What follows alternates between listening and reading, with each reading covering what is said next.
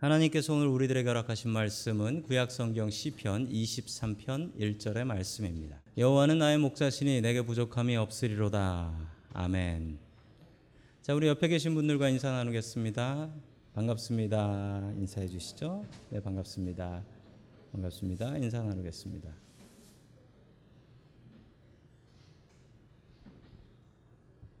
자, 아, 시편 23편 말씀은 참 유명한 말씀이죠. 예, 성경에서 제일 유명한 말씀 같고 또 그 무덤에 가면 그 비석이 있잖아요. 무덤 비석 중에 무덤 비석 중에 참 그 시편 23편에 관련된 말씀이 많습니다. 여호와는 나의 목자시니 아마 가장 유명한 말씀 같습니다. 자, 시편 23편이 여러 가지 버전으로 되어 있는데 아, 여러분 시편 23편을 그 한국 사람들이 사투리로 하는 버전이 있다라고 해요. 사투리로 하는 버전. 제가 조금 흉내를 내 보겠습니다. 이 전라도 버전은 이렇대요. 아따 여호와가 시방 나의 목자신디 나가 부족함이 있겠냐? 음매 좋은 거. 경상도 버전은 이렇답니다. 여호와가 내 목자 아이가 내 삼아 답답할 게 없대이. 저 시퍼런 풀끄딩이에 내 디비지고. 강원도 버전은 이렇답니다. 여보소요. 여호와는 나의 목자래요. 내가 요 부족한 게 한 개도 없잖소. 이렇게 한답니다. 자, 북한 버전은 이렇대요. 거저 여호와가 나의 목자신디 뭐이가 부족하간 아, 이렇게 한답니다. 예, 어설프지만 저는 서울 사람입니다. 자 시편 23편은 아주 아, 유명한 말씀입니다. 아, 아마 성경 말씀 중에 가장 유명한 말씀인 것 같기도 합니다. 그리고 우리가 죽을 때까지 의지하며 살아갈 수 있는 말씀이 아닌가 생각됩니다. 자, 써니 형제 저기 영어 하시는 분 저분 리시버 좀 조정해 주시겠어요? 죄송합니다. 자, 첫 번째 하나님께서 우리들에게 주시는 말씀 단순하게 믿으라라는 말씀입니다. 단순하게 믿으라. 자, 시편 23편은 다윗이 지은 시라고 분명히 나와 있습니다. 다윗이 지은 시인데 우리 같이 한번 보도록 하겠습니다. 시편 23편 1절 말씀 같이 읽습니다. 시작.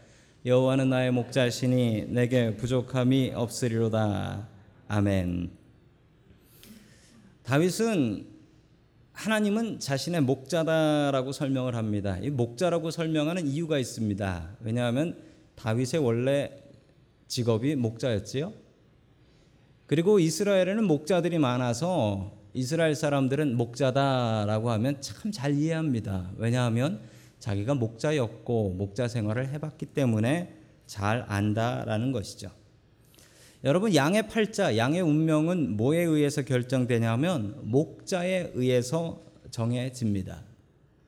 목자가 부지런하면요, 그 부지런한 목자 따라서 양들도 잘 먹고 건강하고 게으른 목자를 만나면요, 그 목자가 게을러 가지고 양들도 못 먹고 병들고 이렇게 되는 것이 현실입니다.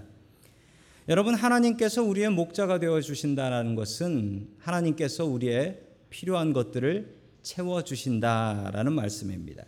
필요한 것을 채워 주시는 하나님이시고 우리가 하나님을 목자로 의지하면 우리의 인생이 변화되고 우리의 인생이 바뀐다라는 사실입니다.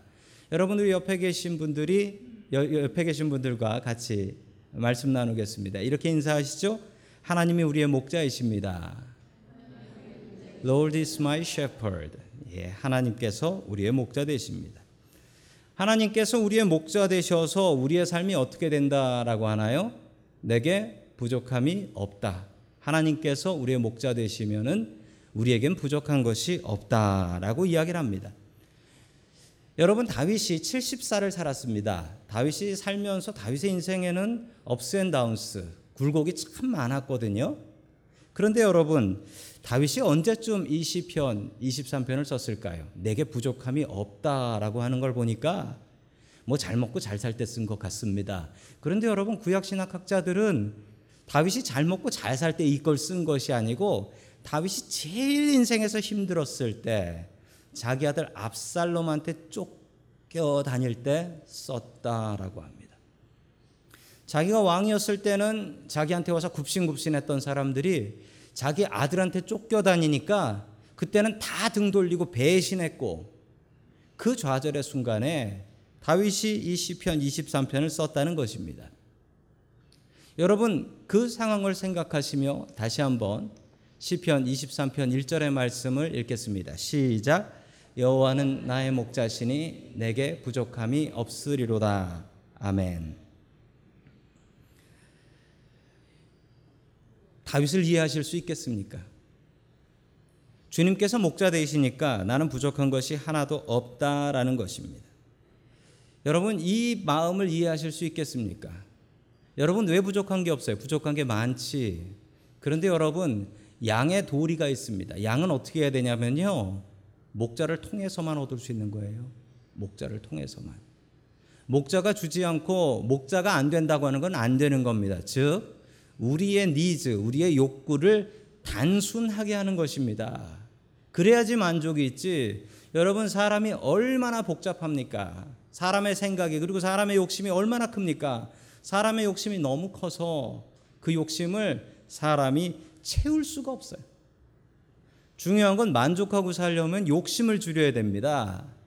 자꾸 필요한 것을 사들이고 필요한 것을 가져오면 욕심이 없어진다. 여러분 그건 아니에요. 그건 아니에요.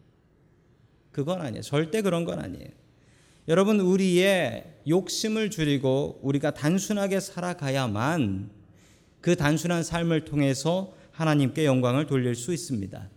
여러분 목자는 우리를 채워 주시는 분이십니다. 그분을 통하여 우리의 삶이 완성되고 우리의 삶이 만족할 수 있는 것입니다.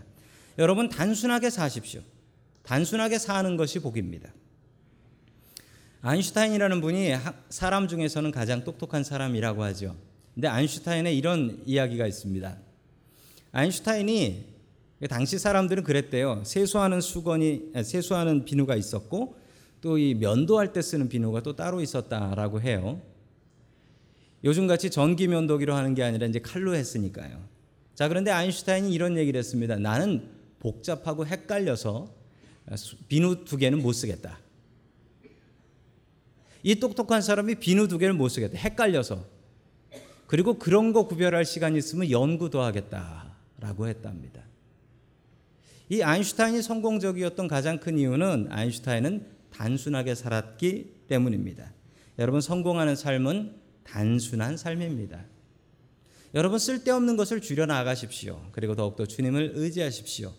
단순하게 하나님 바라보며 단순하게 하나님 의지하는 저와 여러분들 될 수 있기를 주님의 이름으로 간절히 축원합니다. 아멘. 두 번째 하나님께서 우리들에게 주시는 말씀은 어, 목자에게 순종하라라는 말씀입니다. 목자에게 순종하라. 여러분 우리는 목자 대신 하나님께 순종해야 할 것입니다. 화면에 보시면은 양이 나옵니다. 양입니다. 여러분 양은 어떤 동물인가요? 여러분 양을 생각하실 때 양은 평화롭다, 온순하다라고 생각하시죠? 그런데 양을 키워보신 분들은 그렇게 얘기하지 않습니다. 양은 평화로운 동물도 온유한 동물도 아니다라고 이야기합니다. 우리 이사야 53장 6절 말씀 같이 보겠습니다. 시작. 우리는 다 양 같아서 그릇 행하여 각기 제 길로 갔거든. 여호와께서는 우리의 모두의 죄악을 그에게 담당시키셨도다. 아멘. 성경에 양 같다라고 이야기하는 표현이 한 200번 정도 나오는데 성경에 양 같다라는 이야기가 좋게 쓰인 적은 거의 없습니다. 양 같다라고 하면 나쁜 뜻이에요. 여러분 양은 느립니다. 양은 느리고 양은 겁이 많습니다. 양은 느리고 겁이 많아요. 여러분 양 뛰는 거 보신 적 있으세요? 양 안 뛰어요. 양 느려요. 양은 느리고 아주 겁이 많습니다. 자, 그리고 양은 무기가 없어요. 무기가 없는 것은 여러분 개도 이빨이 있고 고양이도 발톱이 있지만 양은 무기가 없어요. 그냥 등치만 있어요. 자기를 잡아먹으러 다른 짐승이 달려들면 할 게 없어요. 빠르지도 않아서 도망도 못 가요. 뭐 이런 동물이 있는가 모르겠습니다. 그리고 눈이 어두워서 길을 쉽게 잃어버리고 눈이 어두워서 멀리 보질 못한대요.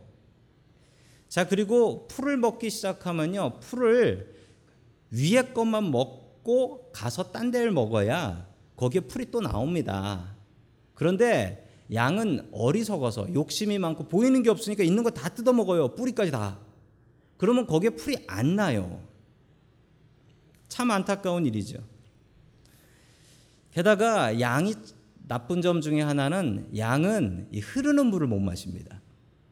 왜 흐르는 물을 못 마시냐? 뭐 잔잔한 건 괜찮은데 물이 좀 빠르게 흐르면은 그거 못 마셔요. 왜냐하면 빠져 죽을까 봐 겁이 나서. 겁이 많아 가지고 못 먹는 거예요. 여러분 그런데 안 흐르는 물은 뭡니까? 썩은 물이죠. 그럼 그런 거 먹고 또 죽는 거예요. 게다가 양은 더우면 또 올돌 뭉쳐 오늘 같이 더운 날 있으면 또 올돌 뭉쳐 있고 추우면 각자 흩어져 있답니다. 아주 못됐지요? 성경에 양 같다라는 것은 어떤 것입니까? 여러분 화면 보세요. 우리는 다 양 같아서 어떻대요? 그릇 행하며 각기 고집세 가지고 지갈 길로 갔다라고 합니다. 양은 그런 동물입니다. 여러분 양이 그런 동물이어서 양에게 필요한 것은 목자입니다. 여러분 사자가 목자가 필요합니까? 호랑이가 목자가 필요합니까? 여러분 양은 목자가 필요합니다. 양은 목자가 없으면 죽어요. 못 살아요.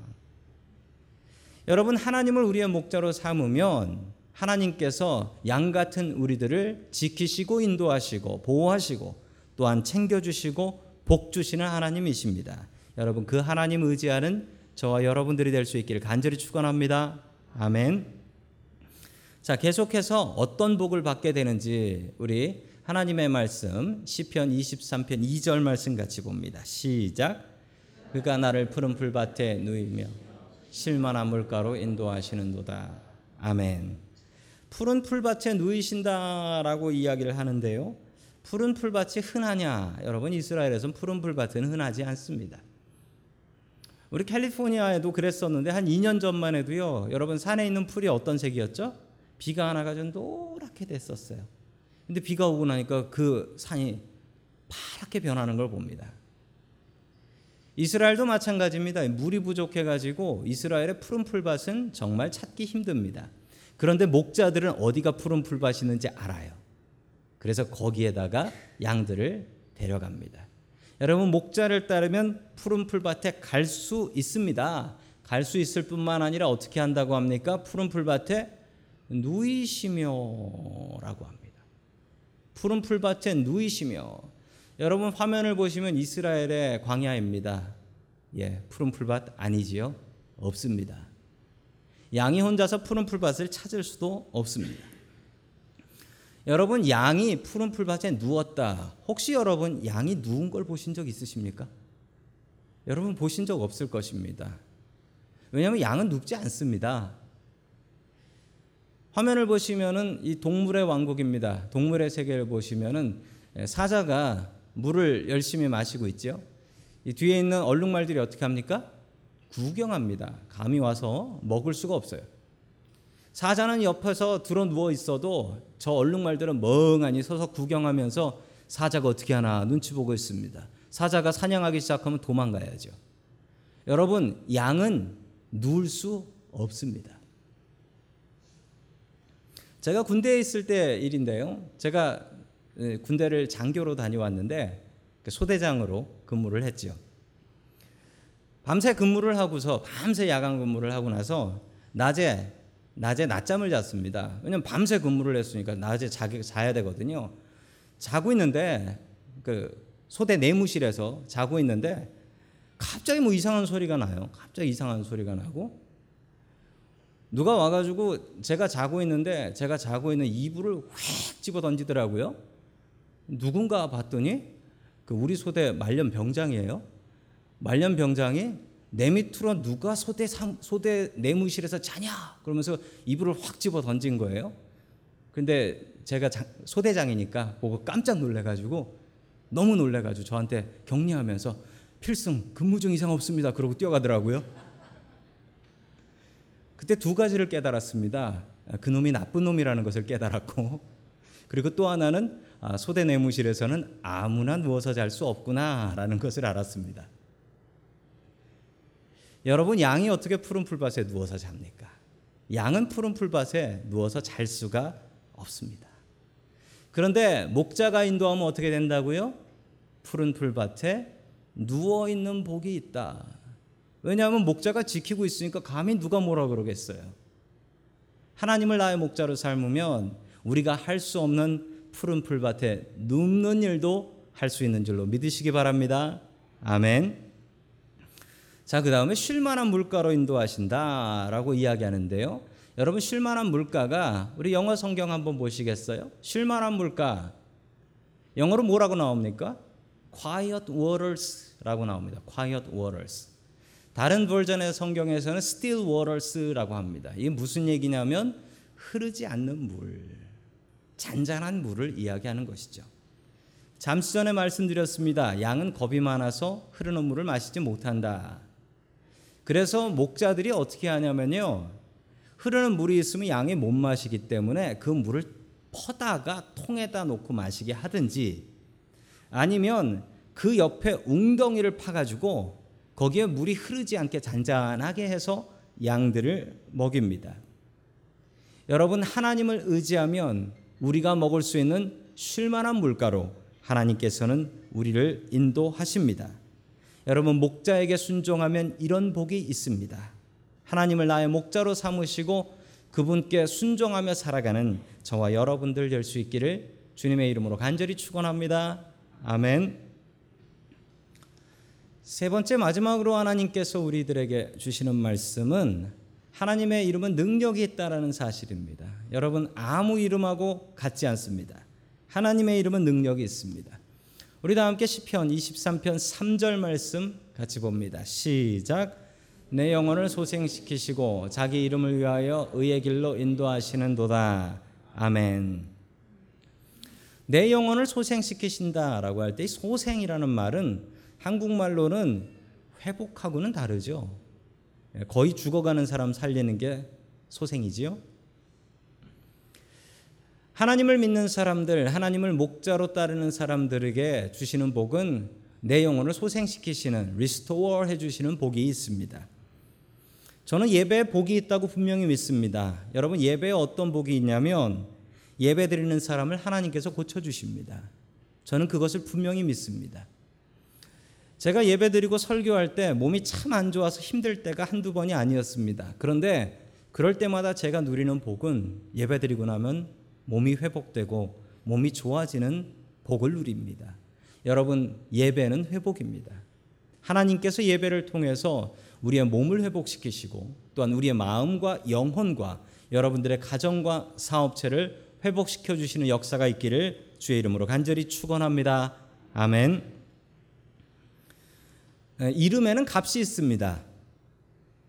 한국에 그 명품하고 짝퉁 있잖아요. 명품은 좋은 좋은 가방, 짝퉁은 가짜. 그런데 이 명품하고 짝퉁을 구별하는 법이 있다라고 합니다. 참 안타깝게도 애인이 사준 건 명품, 남편이 사준 건 가짜래. 왜 그럴까요? 아내한테는 돈을 쓰고 싶지 않은 거죠. 예. 잡힌 고기에게는 먹이를 주지 않는다 라는 원칙을 남자분들이 지켜나가시는 겁니다. 자, 또 하나의 방법은 비가 올 때 가방을 머리에다 쓰고 가면 건 가짜고 품 안에 넣고 가면 진짜라는 거예요. 저 강남에 가면은 강남에 그 비싼 가방들을 많이 메고 다니는데 비싼 가방 중에 가짜 가방들이 그렇게 많답니다. 근데 집에 가면 그거 똑같이 생긴 진짜가 있대요. 근데 가짜를 들고 다니는 거예요. 왜냐하면 아까우니까. 아니 쓰지도 않을 가방을 왜 사는지 모르겠어요. 가짜가 더 쓸모 있어. 가짜는 맨날 들고 나가니까. 진짜는 집에 있어. 그건 자랑할 때 나가는 거예요. 똑같이 생긴 똑같은 가방인데 왜 가격 차이 나는 줄 아세요? 이름값이에요, 이름값. 이름값이에요. 여러분 이름에는 값이 있습니다. 제가 얼마 전에 그 삼성 모니터 하나를 쓰고 있었는데 고장이 났습니다. 이 고장이 났는데 제가 삼성에다가 전화를 했어요. 그랬더니 아, 걱정 말라고 그러면 쉬핑 레이블까지 보내가지고 에, 제 고장난 모니터를 보냈더니 새 거를 보내줬는데 작은 걸 보내줬는데 작은 게 없다고 큰 거 새 거를 보내줬더라고요. 그게 이름값이더라고요. 이름 있는 걸 사니까 고장나도 이런 복이 생기더라고요.